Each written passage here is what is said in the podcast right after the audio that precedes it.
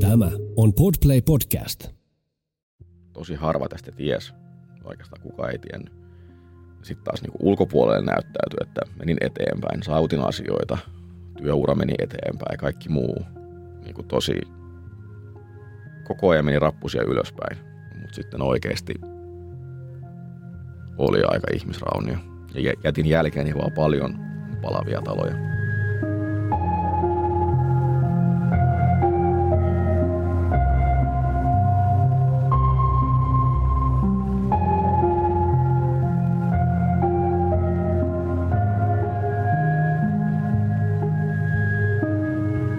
Kuuntelet Siitä on vaikea puhua -podcastia. Jokaisessa jaksossa tulet kuulemaan anonyyminä esiintyvän ihmisen vastauksen kysymykseen, mikä on vaikeinta, mitä olet koskaan kokenut. Nämä tarinat kerrotaan ilman sensuuria tai filttereitä. Yksityiskohdat voivat pysäyttää ja pyydänkin siksi huomioimaan sisältövaroitukset, jotka löydät jakson kuvauksesta.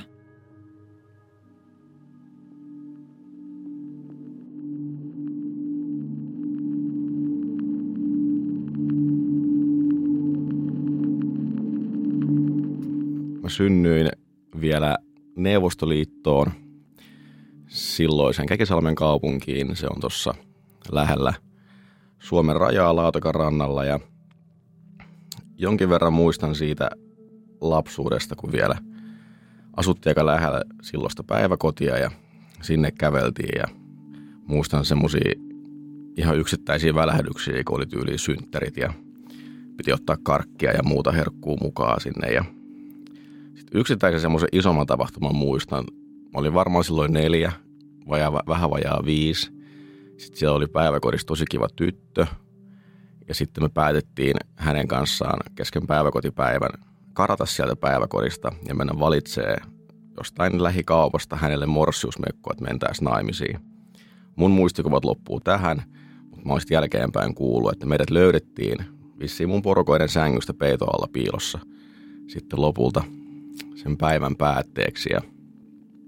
Ja muuten ei mitään semmoisia hirveän huonoja muista. Joitakin sellaisia, että on ollut mutsia faijan luona kavereita viettämässä iltaa, ja sitten on ollut sängyssä itekseni ja yrittänyt pyytää faijaa siihen vielä antamaan hyvän yön toivotukset ja muuta, ja ei ole tullut, mutta ei semmoista rauhattomuutta ollut hirveästi. Et sittenhän me, kun mä olin 5, koska me ollaan taustaltaan Inkerin suomalaisia, niin 90-luvulla oli se iso paluumuutto-ohjelma ja tosi paljon Venäjältä lähti ihmisiä sitten muuttaa Suomeen, ja me oltiin yksi niistä perheistä, jotka lähti paremman elämän ja myös sen omien juurten perässä, kun oli se oikeus tulla takaisin. Eli mun isoisä oli täysin suomalainen, ja sodan aikana hänet sitten lähetettiin rajalta suoraan vankileirille ja tuonne Siperiaan, ja sitten hän jäi sinne sodan jälkeen ja perusti perheen niin sinne Siperian tienoille, ja pikkuhiljaa hän sitten siirsi perhettään lähemmäs rajaa, ja sitten kun päästiin tuohon Käkisalmeen, mikä oli Suomea vielä ennen sotia, niin hän jäi sinne, mutta me sitten lähdettiin sitten, kun mä olin 5-vuotias, niin sieltä tulee Suomea kohti. Ja 90-luku oli Venäjällä aika köyhääkin aikaa. Siellä oli ihan syynsä, miksi niin moni halusi sieltä lähteä. Ja me oltiin yksi niistä. Ja meitä lähti siis minä, mun faija, äiti ja mun velipuoli, joka oli mun äidin ensimmäisestä liitosta. Ja mun veli oli mua jonkin verran vanhempi. Että hän oli jo miltei niin kuin teini-iässä, ja mä olin sitten 5-vuotias. No siitä muutosta en ihan hirveästi muista. Et mä muistan, että me asuttiin eka vastaanottokeskuksessa. Ja mä olin lapsi, en mä hirveästi ymmärtänyt, mitä siinä tapahtuu ympärillä. Et veli ymmärsit enemmän. Et mä muistan vain sen, että iskä lähti eka. Ja sitten me tultiin perässä kolmistaan. Ja sitten me saatiin asuntoja. Muutettiin siihen, ja sitten se elämä vähän niin kuin alkoi siitä, ja pääsin päiväkotiin, olin ainoa ulkomaalainen omassa ryhmässä, ja toisessa ryhmässä oli sitten yksi Kosovasta tullut poika myös. Ja se oli aika vaikeaa aikaa, että ei ollut hirveästi ketään kavereita.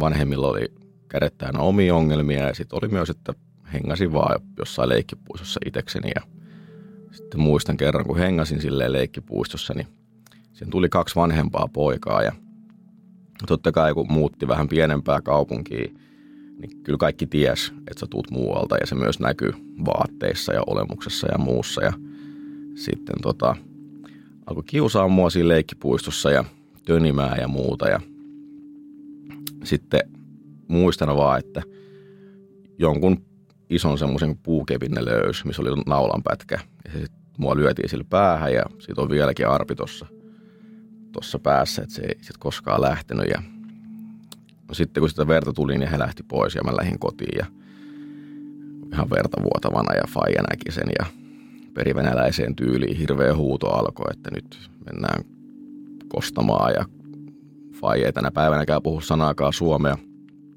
Niin sitten mentiin tämän kielitaidottoman isäni kanssa sinne jätkien ovelle huutamaan, että mitä teidän pojat on tehnyt, ja olisin ehkä voinut hoitaa toisellakin tavalla, mutta siinä sitten semmoinen se meno oli sitten myös vielä päiväkodissa, että jotenkin kyllä kaikki niin kuin aikuiset oli ihan turvallisia, että mä siitä, mutta lapset ei tietenkään ollut semmoiseen erilaisuuteen ehkä valmiita, että oli se aika, oli tappeluita ja oli muita välikohtauksia, että oli siinä vaikka mitä. Et paljon en edes niinku muista niistä ajoista, mutta no sitten alkoi koulu ja siinä alkoi näkyä vähän faija ja mutsi välillä, että siinä rupesi olemaan aika paljon alkoholin käyttöä molemmin puolin. Se alkoi se suhde myös rakoilee, ja se oli aika vaikea sitten ehkä ymmärtää, että mitähän siinä oikein tapahtuu. Ja muistan, olis mä 6 vai 7, niin heräsin yöllä hirveäseen huutoon. Sitten menen keittiöön, ja sitten siinä on faija, joka lieden yläpuolella yrittää kuristaa mun veljeä, ja sitten äiti huutaa siinä vieressä, ja sitten mä tuun siihen, ja tartuinko mä faijaa jalasta vai äitiä jalasta, ja siis se oli hirveä vaikea käsittää, että mitä siinä tapahtuu, mutta jälkeenpäin ymmärrän, että siinä varmasti veli oireili jonkin verran sitä muuttoa, ja sitten faija yritti kasvattaa omalla tavallaan. Ja kun ei ollut ymmärrystä siihen, mitä tapahtuu, niin sitten vielä siihen vähän alkoholia, niin se ei sitten ihan toiminut. Tuommoisia yksittäisiä fläsäreitä on sitten sieltä täältä. No, koulu kun alkoi, niin sitten se oli muutos, että meitä oli mun luokalla 2 muutakin Venäjältä tullutta. Ja kerron tämän tarinan aina, mutta meidän opettaja sanoi meille heti ekana päivänä, te ette saa olla keskenään, teidän pitää olla suomalaisten kanssa. Ja me ei koskaan leikitty keskenään, me mentiin suoraan suomalaisten kanssa, ja sitten nähtiin toisiamme vaan ylimääräisillä suomen kielen tunneilla. Mut meistä tuli kyllä kavereita, mutta se on jännä, että mitä ehkä suomalaiset ei välttämättä tajua, mutta me puhuttiin siitä lähtien aina suomea keskenämme. Puhun vieläkin suomea. Me ei puhuttu koskaan varmaan venäjää. Ja se kuulostaa hirveän oudolta, jos me puhutaan keskenään venäjää. Se tuntuukin oudolta. Semmoinen yksityiskohta. Ja no joo, koulu alkoi. Mä olin aika vilkas lapsi. Et sitten vähän se koulukiusaaminen väheni. Tai semmoinen kiusaaminen. Totta kai ryssittely oli aina. Siihen vaan tottuu, vaikka ehkä saisi. Ja sitten se arki siinä rullas. Olin välillä jälki-istunnossa ja kaikkea semmoista pikkuvekkuli-hommaa, mitä nyt pojat tekee ja tytöt ja kaikki muutkin. Mutta kotona alkoi mennä aika huonosti, että mun äijällä oli sitten myöhemmin sitten käsitin näitä asioita, mutta hänellä oli toinen suhde Venäjällä asuvaa toiseen mieheen, ja ne riidat paheni aika paljon ja alkoholia kului, ja En mä sitä lapsena ymmärtänyt, mitä siinä tapahtuu. Ja sitten, no sit siinä, kun mä olin 7, niin siinä oli, Venäjällä juhlitaan uutta vuotta ja joulua. Mutta siinä joulun ja uuden vuoden jossain siinä välipäivinä muistan sen, kun oltiin äidinkaan olohuoneessa ja sitten siinä olin hänen sylissään ja hän silitti mua ja sitten sanoi, että joo, että mä rakastan sua ja mä en tule ikinä jättää sua. Ja siinä oli ollut 2 semmoista tapausta, että siinä aika lyhyen ajan sisään, siinä niinku sen saman puolen vuoden aikana, niin että kerran menin kylppäriin ja sitten oikealla puolella oli mun pulkka, siinä ei ollut narua. Ja sitten siinä mun eessä oli äiti, joka roikkui sit suihkutangosta ja oli yrittänyt hirttäytyä siihen mun pulkan naruun. Ja sitten se oli kyllä, mutta silloinkin jotenkin pystyin toimimaan siinä tilanteessa, hain faijan siihen, se leikattiin sen naru irti.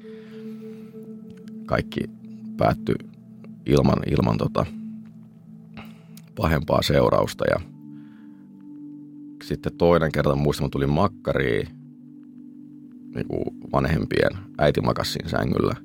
Ja siinä oli vieressä taas avonainen pilleripurkki. Jotain, en tiedä mitä se oli. Taas pystyin toimimaan, hain faijan. Ja sitten nämä oli semmoiset, näistä ei koskaan puhuttu. Ne tapahtui, niistä ei ikinä juteltu. Niitä ei käyty ikinä läpi. Enkä mä itsekään tajunnut, että mitä siinä oikeasti oli tapahtunut. No sitten tästä, kuoli siinä äidin sylissä ja sanoi, että ei koskaan jätä mua, niin siitä meni 2 kuukautta, kun mä heräsin lauantaina katsoa piirrettyjä, niin kuin kaikki heräs aamulla katsoa piirrettyjä. Sitten mä menin olkkariin ja Faje veli istui siinä ihan hiljaa. Ja telkkarista tuli, se oli aika aikaisin aamulla, telkkarissa oli se, mitä ennen vanhaa näkyi semmoinen näkymä, kun ei tule vielä ohjelmaa. Ja oli ihan hiljasta. Kuka ei sanonut mitään. Ja sitten mä olin silleen, mitä on tapahtunut. Ja sitten en muista kumpi sanoi, että äiti ei enää oo. Ja sitten mä olin silleen, miten niin äiti ei enää oo. Ja äiti oli kyllä käynyt sairaalassa hoidossa ja muuta. Ja mulle sanottiin, että hänellä olisi niinku syöpä tai joku muu tommonen. Että ei silloin ollut sanallakaan puhetta mistään mielenterveysjutuista. Ja sitten mä muistan, että mä istuin siellä sohvalle ja velikö mua halastit siinä. Ja sit vaan oltiin siinä se tietty aika ja oli se kyllä vaikea käsittää. Koska kaikkihan siinä yhteisössä tiesi, se oli jo pieni se venäjänkielinen yhteisö. Kaikkihan tiesi, mitä tapahtui, mutta mä en tiennyt. Kuulin sen mun parhaalta kaverilta 2 vuotta sen jälkeen, että hei.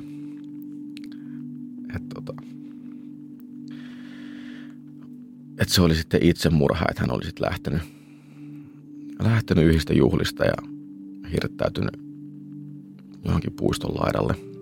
Ja kukaan ei tiennyt, että näin tulee tapahtumaan. Että se oli ihan selkeästi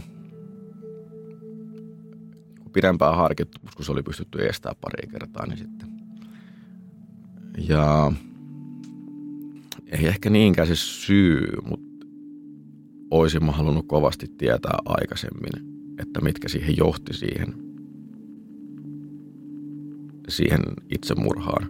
Että se mua, mä en tiedä mistä se tarve tulee, mutta ihmisellä on tosi luontainen tarve tietää, minkä takia jokin asia tapahtuu. Että okei, sä tiedät, että se oli itsemurha, mutta jos sä tiedät, miksi se tapahtui, niin sitä se jäät pohtii sitä, että mulle se oli tosi paljon isompi homma, kun mä sit sain lopulta 18 vuotta sen jälkeen tietää, että hei, siinä oli jo tommonen asia tapahtunut ja se niinku laukas mahdollisesti sit sen tilan äidillä ja muuta. Ja että se, ja ehkä siitä mä en ole, tai siitä haluaisin sitten tietää, koska on kyse omasta vanhemmasta, että millaista nuoruus oli. Ja mitä siinä tapahtuu. Mut en mä saa koskaan sitä tietää. Se sit jää mysteeriksi. Ehkä se katkeruus jää lähinnä siitä, että mä en saanut tietää sitä polkua, mikä siihen johti. Että se olisi auttanut. Sitten se ei tarvitse itse pohtia, että niin kuin helpostihan tuossa pohti sitten, että no eikö siis rakastanut mua tarpeeksi, että miksi se sanoi mulle ja muuta. Mutta sitten kun sen syyn ymmärtää, niin sitten ymmärtää, että ehkä siihen vaan ei ollut työkaluja ja omalla tavallaan mä myös pohdin sitä jälkeenpäin, että kun siinä oli se toinen ihmissuhde hänellä ja muuta, niin ehkä sillä, että hän teki niin mitä teki, niin halusi myös suojella tietyllä tavalla, että jos se uusi suhde olisi lähtenyt ja sitten olisi ollut tämän faijan kanssa se homma vielä, niin mitä siitä olisi tullut. Sit jotenkin niin mä oon sitten yrittänyt järkeillä. Sen jälkeen mä muutuin täysin. Sitten se oli varmaan mun keino selviytyä, että ei siinä mua auttanut. Et sitten aloin ihan hirveästi opiskelemaan ja käytös muuttui täysin päinvastaiseksi. Kaikki se vilkkaus lähti. Olin tosi rauhallinen.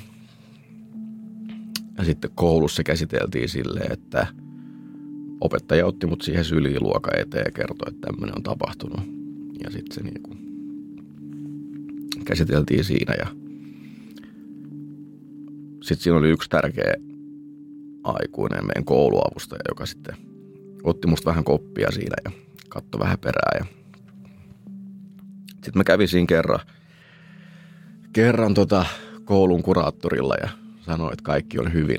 Ja niin vakuuttava kuin 7-vuotias voi olla, tai silloin 8, että ikinä en koskaan enää toista kertaa mennyt sinne koulukuraattorille. Ja kotona sitten siitä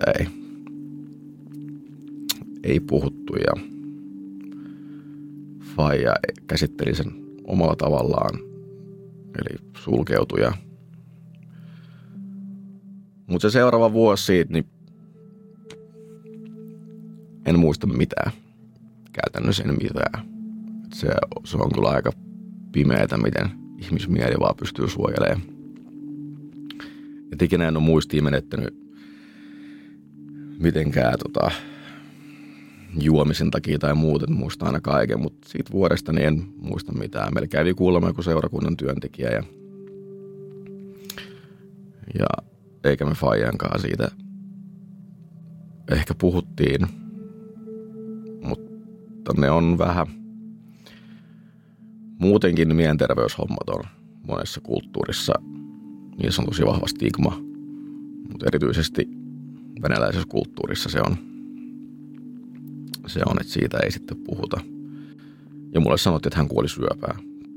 Et sitten, sitten muista, että ei siinä kaavaa mennyt, niin sitten siinä meni veljen ja faijan tai velipuolen ja faijan välit lopullisesti ja hän sitten muutti omilleen ja siitäkään ei hirveästi puhuttu. Jäin sitten siihen faijankaan itekseen. Mutta en mä usko, että hänkään ikinä pysty sitä käsittelemään. Että oma vaimo teki itsemurhan ja varmaan tänä päivänäkään oon pystynyt. Ja sitten ei siinä kauaa mennyt.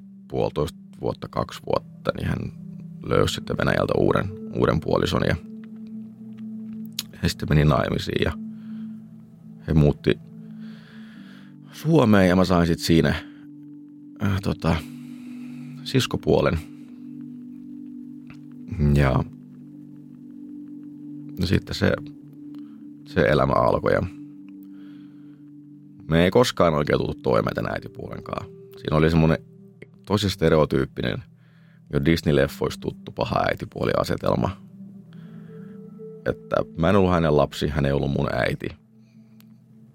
Ja se on aika vaikea saada toimia semmoista yhtälöä. Ja se perustuu aika lailla se kasvattaminen semmoiseen syyllistämiseen. Ja se oli aika paljon sitä, että kävin koulussa, menin kirjastoon ja luin. Luin niin paljon, kun vaan sain kirjoja käsiin. Nimenomaan semmosia tietäjät tietää, kun oli vanhoja semmosia Lasse-kirjoja, sitten oli Bert-kirjoja. Ja kaikki tommosia, missä puhuttiin nuorten muun kanssa samanikäisen tai vähän vanhempien elämästä, että mä pystyin elämään sitä elämää, mitä mun ehkä olisi pitänyt elää, niin mä elin sitä niiden kirjojen kautta. Sinällään mä oon hirveän kiitollinen, että mä tein niin, koska sen takia sitten kieli kehittyi ihan hirveästi. Mä olin ihan hirveästi edellä oman ikäisiin ja totta kai suomen kieli kehittyi siinä ja se oli silleen hirveän tärkeää, mutta olin aika yksinäisiä hetkiä siellä kirjastossa. Mutta kiva, että oli turvallinen paikka, mihin mennä. Että kyllä se osaltaan myös pelasti paljon. Niin me sit elettiin. Ehkä siinä ajassa leimallisinta oli se, että rupesin menestyä koulusta hyvin, sain stipendejä, hyvin poikapatsaan. Mutta silloin rupesi näkyä sitä, että mä olin aika yksin siinä.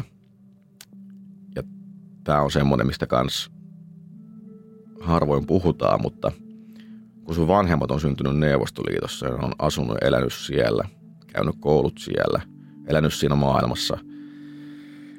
Se on tosi vaikea selittää, että millaista elämää sä elät, kun sä oot suomalaiskoulujärjestelmässä ja sä oot Suomessa. Se ristiriita on ihan hirvittävä.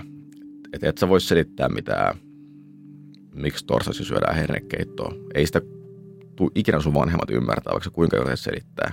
Tai kun vietetään itsenäisyyspäivää, miksi sitä vietetään.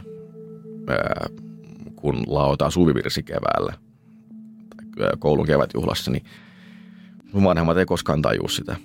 Sä elät sitä maailmaa ihan yksin. Sä et voi himas. Sä voit puhua siitä, mutta ei he tule ikinä ymmärtää sitä. He on elänyt Neuvostoliitossa ihan eri maailmassa, ihan eri säännöillä. Niin aika yksinään sä käyt kaikki niitä kipuiluja, mitä käydään muutenkin siihen ikään kuuluvasti. Että just semmoisia, että jos sulla on finni sunnuntaina, niin sä et vaan voi mennä kouluun maanantaina. Sä et voi. Se on maailman loppu. Niin kun ne vielä yhdistää siihen, että sä et voi himas oikeasti puhua, saada tukea mihinkään, puhumattakaan mistään tuesta, kotiläksyistä tai muuta. Niin se on tosi erilaista nuoruus. Ja sitten kun vanhemmat on kielitaidottomia, niin tosi paljon se sitten kaatuu yleensä lasten harteille, vaikka käydä eri virastoissa, tulkata kaikki mahdolliset kirjeet, mitä tulee eri viranomaisilta tai plussakorttien jäsenehdot, niin sitten sä oot niinku, sä tiedät 10-vuotiaana enemmän verotuksesta kuin moni aikuinen, niin sit semmoinen, kun se kasautuu se vastuu, niin kyllä sitä sitten saa aikuisena vähän niitä solmuja availla, että mitähän siinä oikein on tapahtunut. Ja et sit seuraava ehkä semmoinen ajaksi, minkä muista oli se, että kun sit tää isoisä, kenen perusteella me muutettiin Suomeen, niin sai sitten Venäjällä siellä kaupungista, mistä me oltiin, niin hän sai siellä toisen aivoinfarktin ja sitten silloin päätettiin, että okei, pyritään tuomaan hänet tänne Suomeen, että saisi parempaa hoitoa kuin siellä. Että Venäjällä se sairaanhoito on vähän erilaista, etenkin jos sulla ei ole rahaa maksaa siitä. Sai sitten ylimääräistä ja hänet tuotiin sitten meille Suomeen ja hän oli meillä kotihoidossa. Saatiin isompi asunto ja ne ajat ei silleen, että mä en joutunut hänestä kantaa onneksi huolta, että sen hoiti faija ja äitipuoli, mutta kyllähän se dynamiikkaa vaikuttaa ihan hirveästi, että sulla on kotona miltei vuoden ajan ihan täysin toimintakyvytön niin kuin ihminen, kaikki pesetykset, vaipanvaihdot, syöttämiset. Se on sitä ilmapiiriä on vaikea kuvailla ja sitä kaikki niitä tuoksuja, mitä silloin on, ne äänet. Miten sä et voi olla olkkarissa, kun se vaari on siellä. Mutta se kuuluu siihen kulttuuriin, että pyritään hoitaa himas. Silloin kyllä hintansa myös. Et sitten hän sitten loput kuitenkin menehtyi, en muista tarkalleen, että kuinka kauan hän oli Suomessa, mutta vuosi puolitoista, että sitten hoitokodissa lopulta menehtyi. Ja arki oli muuten sellaista toisaalta ennalta arvattavaa, toisaalta arvaamatonta. Et nythän se voi sanoa, että faija oli ja on alkoholisti. Et joka perjantai, lauantai se pullo aukesi ja ikinä et tiennyt, että onko tänään hyvä känni vai onko tänään huono känni. Ja parhaimmillaan vielä sait lauantaina mennä nöyrästi ainoana suomenkielisenä hakea naapurilta tasoitusbissejä. Äitipuoli on onneksi juonut. Siitä on kyllä kiitollinen. Mutta kyllä sekin vaikutti semmoiseen dynamiikkaan ja semmoista, mitä vasta myöhemmin tajusin, että miten niinku lasista lapsuutta se oli. Ja tuli siinä muutaman kerran, pari kertaa soitettua häkeenkin. Sitten jos faija sitten nosti kättä äitipuolta tai siskopuolta kohtaa. Mutta näistäkään asioista ei tietenkään sitten puhuttu. Ja niin se arki sitten soljui ja sitten tuli 2005. Se oli yläasteen loppua ja tulin koulusta kotiin. Silloin oli vielä lankapuhelimet. Meidän kodin se lankapuhelin soi ja mä sitten vastasin siihen ja sitten sieltä sanottiin, että moi, että Päijät-Hämeen keskus Sairaalasta. Terve, että onko siellä tää ja tää. Minua kysyttiin nimenomaan ja se oli sitten sanoi, että kyllä tässä ollaan ja sanottiin, että sun veli on täällä teho-osastolla, että tuutko tänne. Ja ymmärtänyt ollenkaan, mistä on kyse. Me oltiin oltu veljen kanssa tosi niin hyvissä väleissä kuin voi meidän lähtökohdista ollut. Mä katsoin häntä hirveästi ylöspäin. Meillä oli sen verran ikäeroa. Ei semmoista, emme niinku leikitty yhdessä. Mutta hän oli se kova jätkä esikuva mulle aina. Ja sit mä muistan, kun mä sit sanoin äitipuolelle, me oli auto silloin, oltiin just saatu ja mä sanoin, että tämmönen tilanne, että mennään sairaalaan ja sit kun hän oli siitä jotenkin, siis en mä tiedä mikä se oikea sana on milläkin kielellä, mutta et niinku siitäkin silleen syyllistä, no pitääkö meidän sinnekin mennä. Niin kuin tähän päivään saakka on pystynyt ymmärtämään, että minkä takia hän oli niin, suhtautui niin siihen. Ja no, ajettiin sinne teholle ja hän oli siellä sitten, veli oli siellä sitten letkuissa ja koneet pyöri ympärille ja vieläkin muistan sen tuoksun, mikä siellä, tai hajun, mikä siellä oli. Ja siinä oli käynyt niin, että hän oli ollut baarissa ystäviensä kanssa ja oli ollut venäjänkielinen seura ja puhui venäjää keskenään ja yksi toinen seurue suomenkielinen ei sitten syystä tai toisesta ei pitänyt siitä ja oli tullut kränää, jonkinlaista tappelua ja sitten se suomenkielinen seurue heitettiin pois baarista ja yksi siihen kuuluvista miehistä sitten lähti hakemaan toisen miehen kanssa hänen kototaan semmoista asetta. Hän haki sen aseen, tuli takaisin sinne baariin ja ampui sitä mun veljen seuruetta kohti ja osui mun veliä sitten päähän ja sitten se luoti jäi sinne jonnekin sinne aivoihin ja että hän ei niinku suoraan siihen menehtynyt. 3 viikkoa hän oli siellä teholla ja siinä yritettiin vaikka ja mitä ja saisiko vielä pelastettua. Mut sitten noin 3 viikkoa se oli ja sitten se oli sunnuntai. Mä luin kemian kokeeseen. Ja taas mulle soitettiin sieltä sairaalasta tällä kertaa suoraan kännykkää. Ja sitten sanottiin, että nyt veli menehtyy, että tuutko.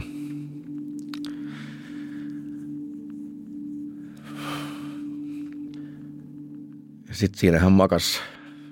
Ei ollut letkuja, oli vaan ruusu. Hän oli ainoa enää jäljellä multa niin kuin äidistä. Et meillä ei ollut muita sukulaisia siltä puolelta. No sit se, hänet haudattiin ja hän oli aika iso hahmo.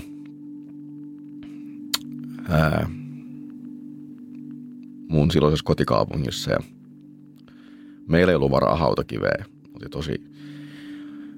tosi matala toimeentulo, niin sitten kerättiin semmoinen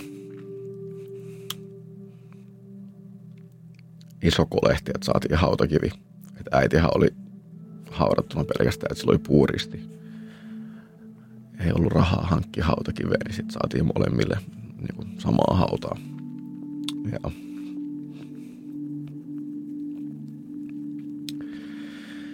no koska mä olin ainoa elossa oleva sukulainen ja mä olin silloin yläasteen lopussa, niin kaikki käräjäkäsittely, eli mä olin siinä se asianomistaja. Mun piti hankkia asianajaja ja piti niinku sitä prosessia jotenkin, ei nyt vielä eteenpäin, se onneksi meni omalla painollaan, mutta olla siinä messissä.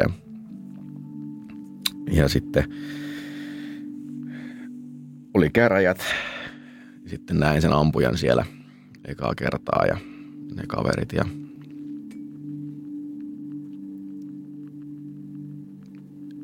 ei siinä edes tuntenut enää mitään. Jotain muistan siinä sanoneeni käsittelyaikana kyseenalaisti jotain heidän kertomaan, mutta muuten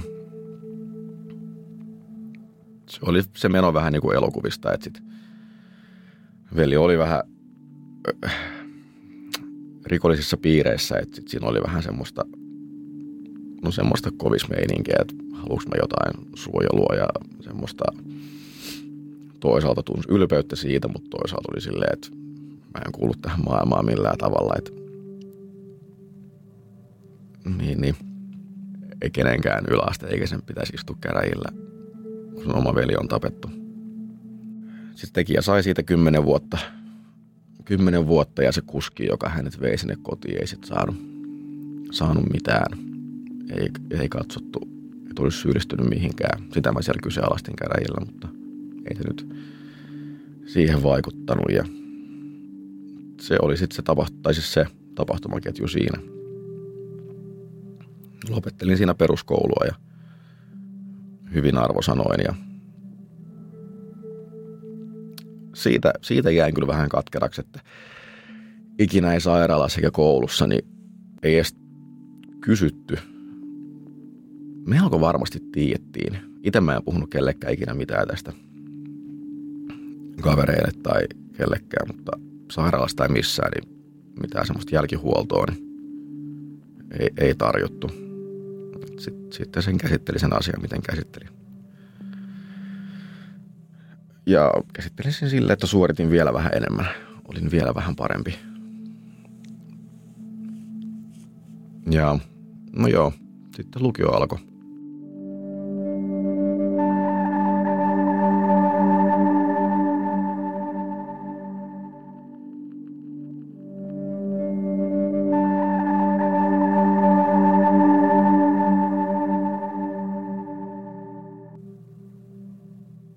Lukiossa sitten aloin vähän löytää itteeni.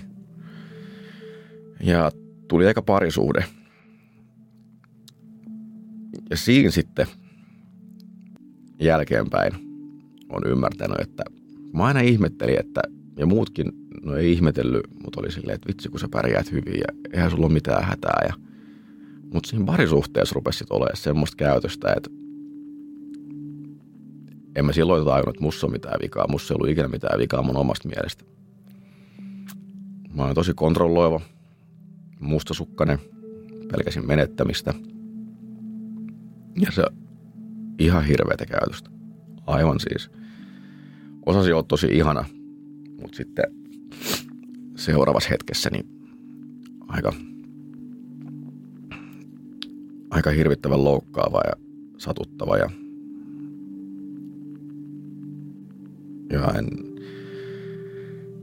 että olen tämän asian käsitellyt sen ihmisen kanssa, kenen kanssa silloin oli tai on puhunut. Ja ainoa, mitä pyrin sanomaan, että mikään ei ollut sun vika, koska pystyin tekemään sen asian niin, että kaikki on sen toisen vika. Mikään ei ole mun vika. Se oli varmasti aika hirveätä. Muutenkin nuoran parisuhteet voi olla vähän räiskyviä, niin sitten siihen vielä tuommoista käytöstä, mutta en mä silloin yhdistänyt näitä pisteet toisiinsa, että hei, näillä voi olla jotain tekemistä näillä asioilla. Koska kumminkin pärjäs ulkoisesti hyvin. Kukaan ei sanonut mulle, että musta on mitään vialla. Ja ei ollut silleen huonoa käytöstä. yhteiskunnan silmissä, koska tommoinen käytös jää helposti piiloon. Ja no perheessä se elämä oli aika hirveätä. Faijan juominen vähän eskaloitu siinä ja muistan, kun kerran soitin häkeen. Oli jo veljen kuoleman jälkeen. Ja oli ilta, että äitipuoli ja sisko meni piiloon kylppäriin ja faija hakkasi sitä ovea niinku tyyli jossain hohdossa, että pääsisi siitä läpi. Ja sitten mä menin makkariin soittaa häkeä. Se tuuttas varattua. Tai että sinne ei pääse läpi. Ja soitin sitten lankapuhelimesta. Niin faija otti alakerrassa lankapuhelimen ja loput se häke vastasi. Niin sitten faija sanoi semmoisella juopuneella venäläisellä äänellä, että mihin sä oikein soitat.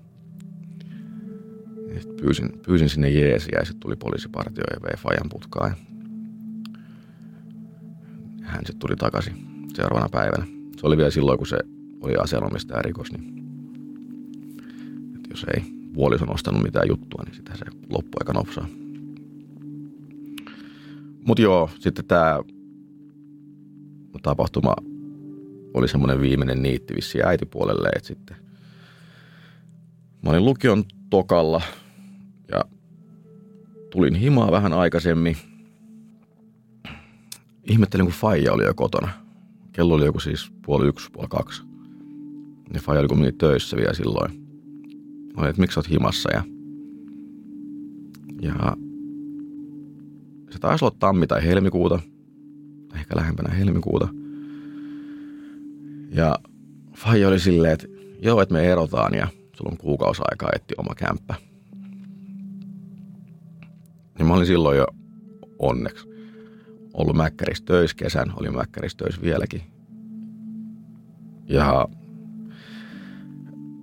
olin sitten silleen, okei, niin se asia käsiteltiin se ero. Ja rupesin etsiä omaa kämppää. Löysin kämpän ja muutin sitten sinne. Rupesin käymään töissä ja lukiossa ja maksoin sitä vuokraa. Ja silloin mä huomasin, että Herran Jumala, mä olin vihanen. Mä olin niin vihanen kaikille, niin katkera. Ja jotenkin sitten se viha ja katkeruus kääntyi musta niin, että mulla on oikeus tietynlaiseen huonoon käytökseen. Mulla on oikeus käyttäytyy ihmissuhteissa. Arvaamattomasti on väärä sana, mutta huonosti. Et laittaa itteni etusijalle ja oikeuttaa itselleni esimerkiksi pettämistä. Ja lukio meni sitten siinä, että asuin itsekseni ja se oli muuten ihan hyvää elämää, että kun pääsi pois sieltä kodista, missä oli arvaamatonta, pääsi ympäristöön, mitä pystyy itse hallitsemaan. Kaikki oli sun hallinnassa ja siitä vaan saisin toimimaan, että kävin töissä, urheilin, kävin lukiossa, pärjäsin hyvin. Suoritin oli ulkoisesti tosi pärjäävä tilanteesta huolimatta ja yhteiskunnan luomien semmoisten tavoitteiden saavuttaja ja ylppärit meni tosi hyvin ja kaikki sain lukion maaliin, mutta sitten siinä alkoi semmoinen, silloin alkoi jo semmoinen pieni aikapommi tikittämään ja silloin sitten alkoi semmoinen ensimmäinen oikea parisuhde. Ja mä olin ihan varma, kun se parisuhde alkoi, että tää on se. Että tässä nyt niinku, tällä mennään loppuun saakka. Ei menty. Et heti kun rupesi olemaan tommonen vakaa ihmissuhde, niin mulla oli ihan hirveä tarve tehdä sit epävakaata. Mä en pystynyt olemaan silleen, että kaikki on hyvin. Sitten piti joko luoda jostain ihan mitättömästä asiasta riita tai etsiä sitä uutta hyväksyntää jostain muualta. Ja silloin mulle tuli semmoinen käyttäytymismalli, että mä hain semmoista omanlaista nousua siitä, että mä sain jonkun uuden ihmisen kiinnostua itsestäni. Koska mä olin kumminkin sisältä se vielä vähän pullee, koulukiusattu ulkomaalainen poika. Ja sitten saamalla sitä huomioon vastakkaiselta sukupuolelta, niin mä sain siitä semmoisen hyvän olon vyöryn. Rupesin toteuttaa sitä käytösmallia ja oikeutin sen itselleni sillä, että olin kokenut hirveitä asioita. Totta kai mä voin tehdä mitä mä haluan. Ja sitä kesti aika monta vuotta. Ja todella montaa ihmistä siinä aikana satutin eri tavoin. Käyttäydyin aivan hirvittävän huonosti. Ja se oli jännää, että sit, jos vaikka petti, niin siitä tuli ihan hirveä morkkis. Mutta silti sen teki tietoisesti. Et siinä ei ollut mikään semmoinen, että olisi hirveästi jonu alkoholia ja muuta, vaan se oli ihan siis tietosta hirveän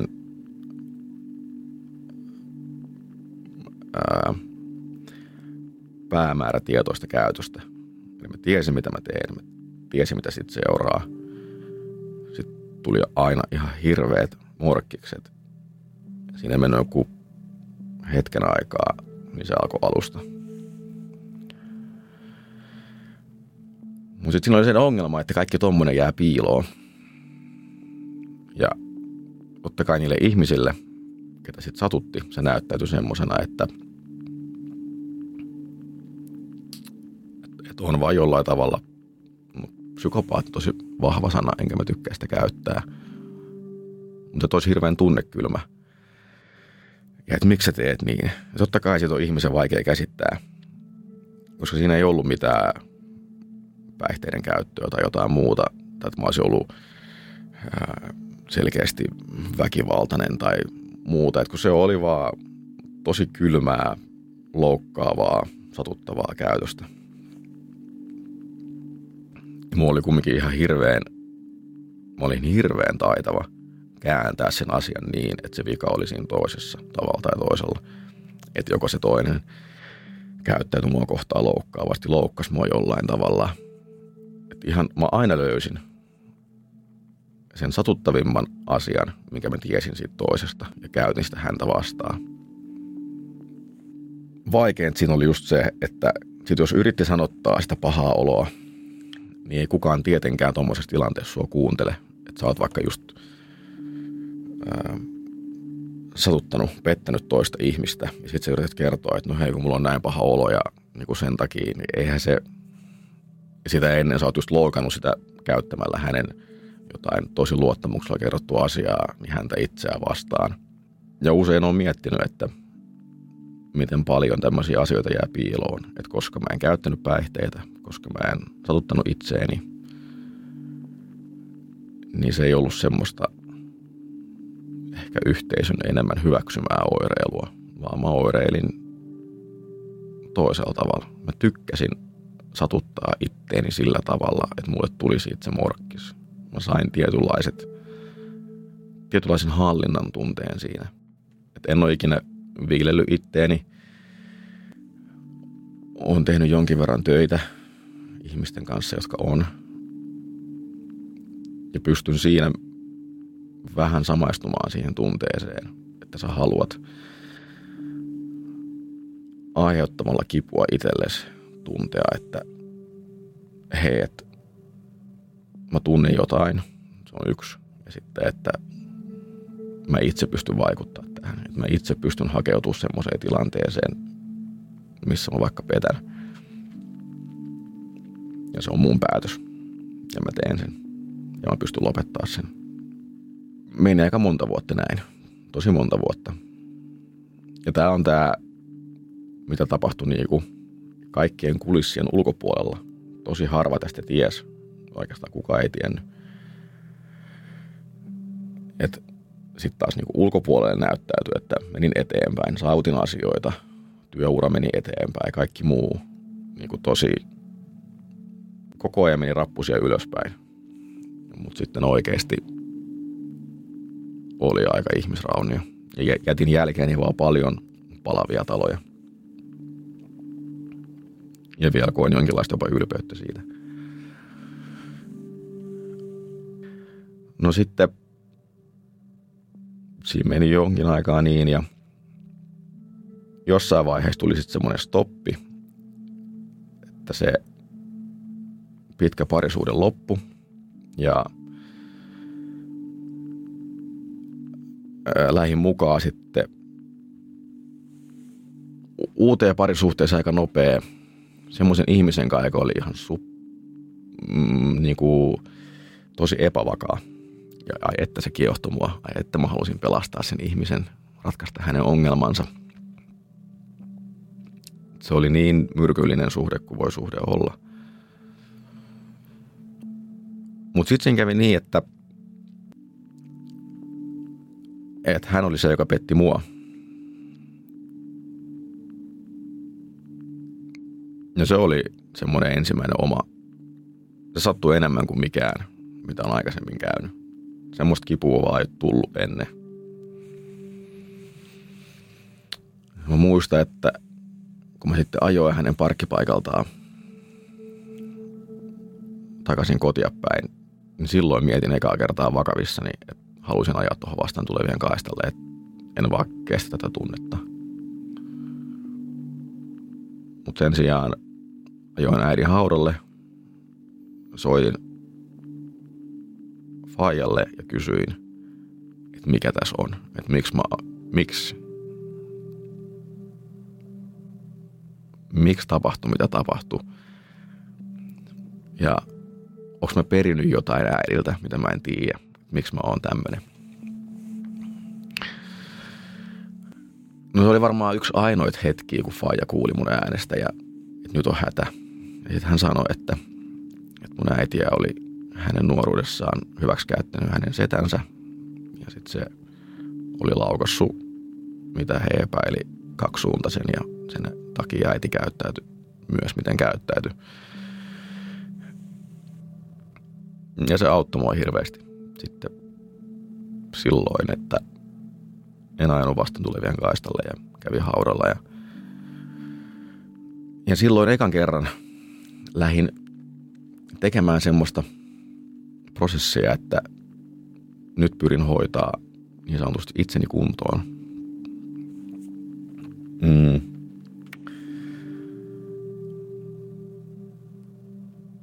Ja ihan vakavissaan lähdin siihen.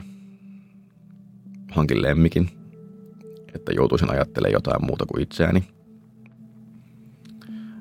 Hakeuduin terapiaan omakustanteisesti ilman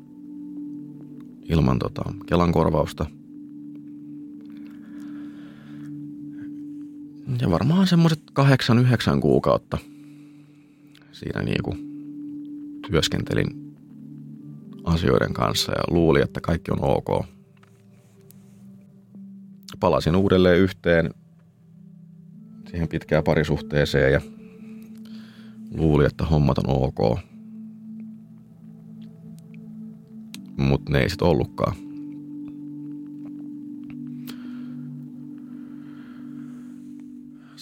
Samat möröt sieltä tuli esille.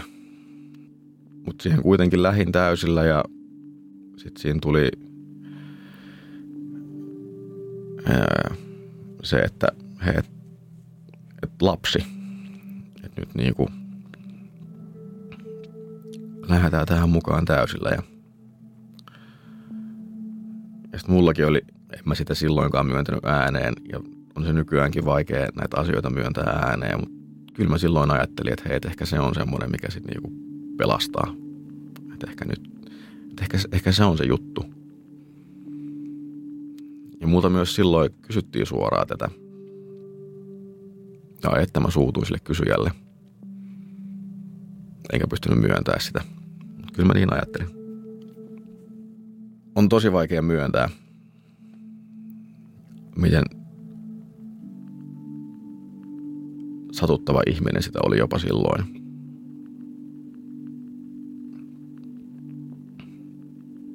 Sitä on vaikea sanoa ääneen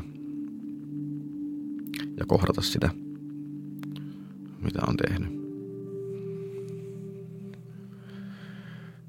Lapsi kuitenkin syntyi ja leffoissa ja kirjoissa ja vaikka ja missä luodaan semmoista kuvaa, että kun se lapsi tuodaan siihen sun syliin, niin tulee semmoinen sädekehä, alkaa musat soimaan ja sä koet semmoisen valaistumisen. En kokenut. Et siinä se mun lapsi piti mua etusormesta kiinni ja mä olin vaan silleen, että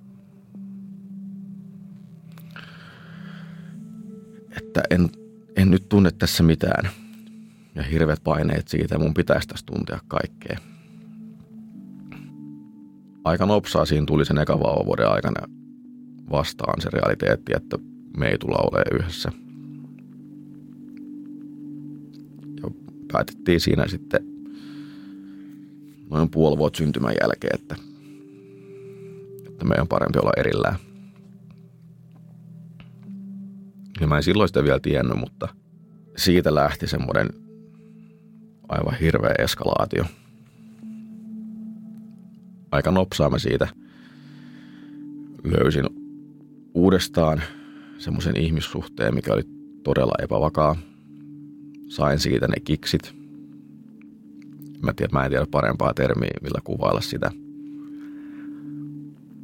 Mutta kun on, tää on täysin mun omaa semmoista keittiöpsykologiaa, mutta sitä on vaikea kuvailla, miten hyvän olon siitä saa, kun sä oot tullut itse epävakaista oloista. Ja sitten kun sä aikuisena oot epävakaassa suhteessa.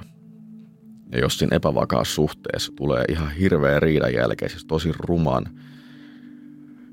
riidan jälkeen tulee semmoinen pieni sovinnon tai vakauden hetki. Niin sulla tulee semmoinen olo, että hei, että mä saan korjaavan kokemuksen. Vaikka todellisuudessa jokainen sivusta katsoja olisi silleen, että toi ei ole tervettä, toi on vaarallista, tuossa voi käydä tosi huonosti. Mutta sille tyypille, joka tulee epävakaista oloista, tuntuu kotoisalta, se tuntuu tutulta, se tuntuu turvalliselta. Sä haluut olla siinä, sä haluut korjata sen, sä haluut, että se on se juttu, mikä menee nyt oikein. Se, mikä lapsena ei mennyt oikein, niin nyt aikuisena sä saat sen menee oikein. Äijä tulee takas. Kukaan ei juo. Kaikki on hyvin. Ja siihen, vaikka sä oot niin kuin jo 4. vuosikymmenellä oleva aikuinen, sä järjellä ymmärrät, että niin ei tule koskaan käymään, mutta sä pidät sitä kiinni lapsenomaisesti ihan viimeiseen saakka. Vaikka sä menettäisit siinä kaiken muun, niin sä pidät siitä kiinni. Et nyt tulee se, tää on se jättipotti. No sit se loppui se ihmissuhde siihen, että oli semmoinen hetki, että mä itse tajusin, että nyt, että tää voi niinku jopa ehkä niinku tehdä mua tosi pahaa, että mä voin niinku satuttaa tässä itteeni. Ja se on jännä. Se hetki tulee, se on kristallin kirkas, että nyt sun järki tulee peliin ja järki on silleen, lopeta tää, sä lopetat sen. Menee 1-2 kuukautta. Sun järki väistyy, tulee takas se tunne, entä jos, tän sais vielä, entä jos. Ja sit se ihminen onkin löytänyt toisen ihmisen. Vainoaminen on väärä sana, mutta ei se kaukana siitä ollut, miten sitä sit käyttäytyy. Ja siihen pistää kaikkensa. Kaiken sen hurmausvoima, mitä sulla on, ihan kaiken, että sä saat takaisin sen epätasaisen, epävakaan ihmissuhteen. Ja jotenkin se tunne vaan sumentaa kaiken. Sä oot ihan eri ihminen. Mutta tässäkin täytyy sanoa, että joo, sä oot ihan eri ihminen siinä kulissien takana, mutta siinä samaan sä käyt normaalisti duunissa, sä oot menestyt, sä meet eteenpäin, mutta sit himassa ja jopa duunissa tauolla sä oot aivan niinku semmoisen lapsen tasolla siinä, miten sä vaan kiinnyt siihen, että nyt sun on pakko saada tää homma takaisin.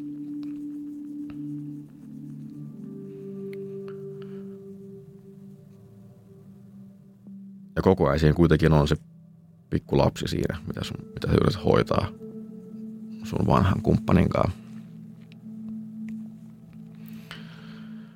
En edes muista enää, mikä sitten lopulta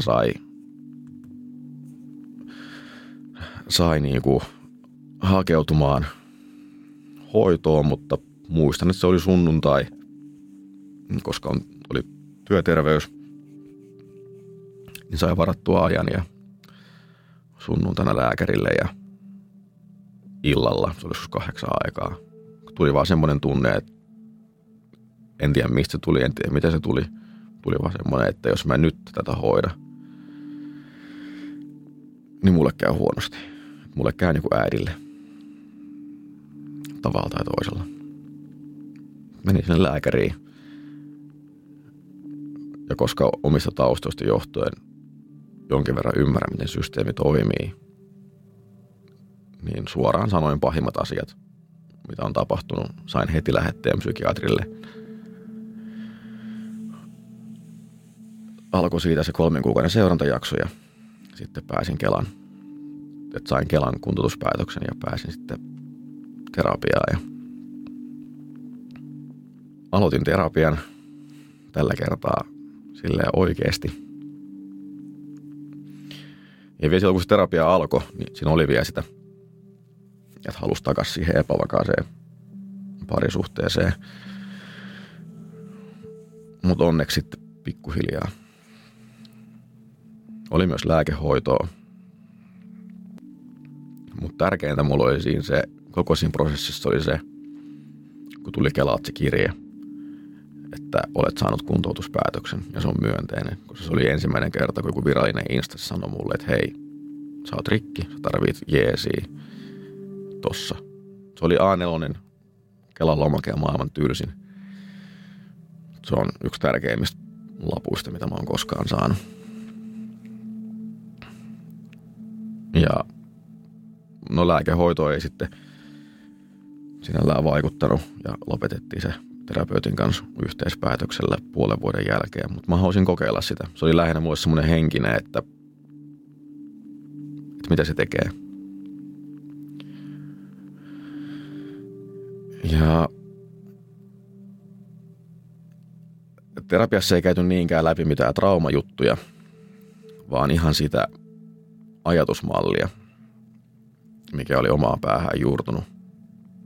Semmoinen vääränlainen ehkä ajatusmalli.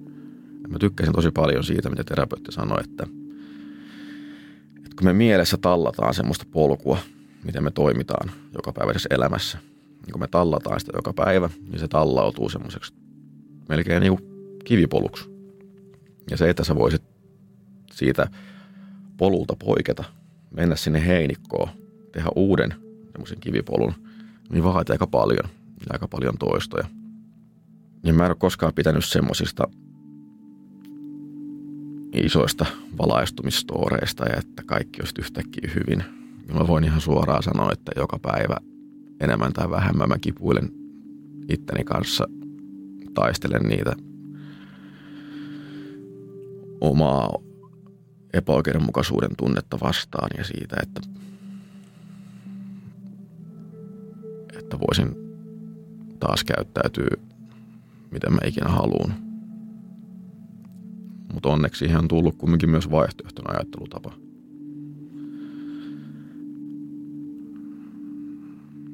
Ja 2 vuotta mä siellä terapiassa kävin. Sitä on vaikea monen myöntää, mutta ei se terapia ikinä paranna ketään, vaan siellä joutuu ehkä kohtaan niitä asioita. Mutta se terapia itsessään ei ole semmoinen, että se terapia ei ole semmoinen, että se viet auton huoltoon, se korjataan, se tulee uutena ulos. Vaan se terapia on semmoinen, että se auto viedään, sä saat ne puitteet, sä saat ne työkalut, mutta sun pitää kyllä opetella, miten se auto korjataan. Sieltä ei tule kukaan mekaanikko tekee sitä hommaa sun puolesta. Ja sun pitää vielä itse ajaa se pois sieltä ja sen jälkeen huolattaa matkan varrella. En mä siihen parempaa vertausta keksi.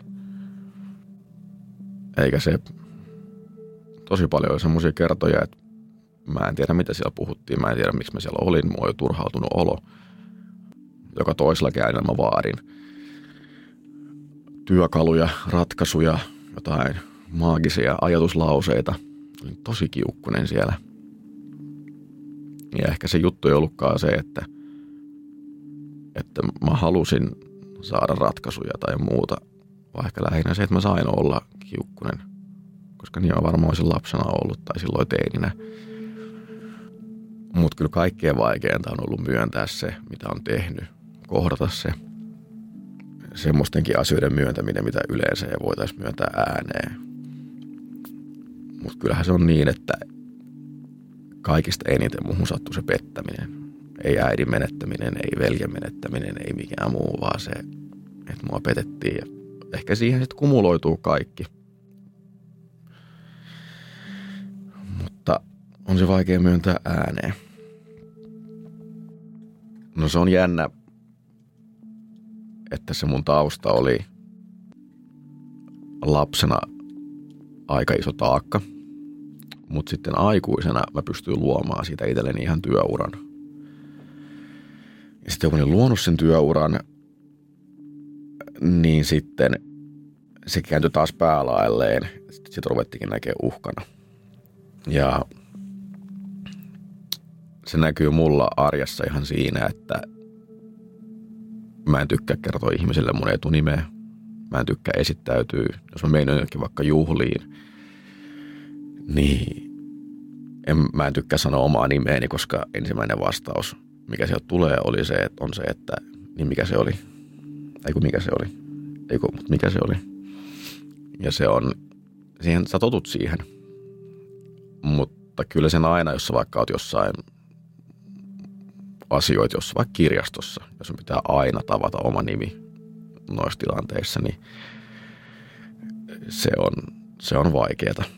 Ja se on semmoinen juttu, mitä aina kantaa messissä, ja siihen pystyy varmasti moni, jolla on vähän erikoisempi nimi, niin samaistumaan, että sä et vaan halua esittäytyä. Miten se on vaikuttanut arjessa, niin on ollut semmoisia, että jos vaikka hakee kämppää, jos mä haen kämppää mun omaa nimellä, mä en saa sitä. Jos mun kumppani hakee samasta paikasta asuntoa, niin hän saa soiton seuraavana päivänä. Semmoisia pieniä juttuja. Mutta senkaan on oppinut elää ja onneksi siitä on pystynyt siitä entisestä taakasta luomaan semmoisen vahvuuden, että siitä on saanut luotua duunin itselleen ja auttaa niitä muita samassa tilanteessa olevia. Että nyt kun tämä tilanne on eskaloitunut ja vastakkainasettelu on tosi vahvaa, mielestäni vahvempaa kuin silloin, kun me muutettiin Suomeen, niin siinä on tosi paljon semmoisia vaaran merkkejä. Ja on paljon kuullutkin tarinoita, että miten se on vaikuttanut nykyään nuorten elämään. Niin. Mutta kyllä ne asenteet on myös jonkin verran, niin kuin, että on onneksi myös järkeä siinä mukana, mutta totta kai tunne ajaa siinä, plus ottaen huomioon historian, niin totta kai siinä vaikuttaa paljon tunteet, mutta ei kenenkään lapsen pitäisi kuulla päiväkodissa tai koulussa, että mun nukki kuoli sun takia tai että sota oli sun syytä, kun sä oot ryssä, että ne on semmoisia asioita, että niitä kantaa kyllä sit aina messissä. Niitä on aina mukana. Mutta tosi paljon on ihmisiä, jotka ulkoisesti on ihan hirveän pärjääviä. Mutta siellä voi taustalla olla vaikka mitä. Ja siitä ei tiedä kukaan muu kuin se ihminen itse ja sillä hetkellä siinä oleva läheinen. Usein toipuvat alkoholistit sanoo, että jokainen päivä, mä en tarkalleen muista, miten sanamuoto menee, mutta että jokainen päivä on taistelua sitä riippuvuutta vastaan. Ja mua harmittaa sekin, että mä en voi edes sanoa noin, koska mulle ei ennäs ole mitään semmoista selkeästi diagnosoituutta tai määriteltyä riippuvuutta. Mutta niin mä sitten sanon itselleni ja otan niistä jutuista sopivia asioita ja voimaa niistä.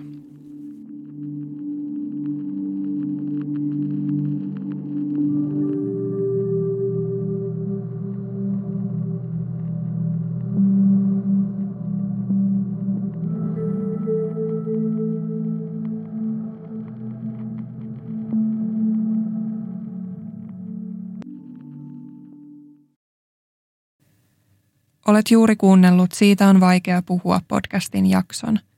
Jos päivän aihe kosketti sinua, suosittelen tutustumaan linkkeihin, jotka löydät jakson kuvauksesta.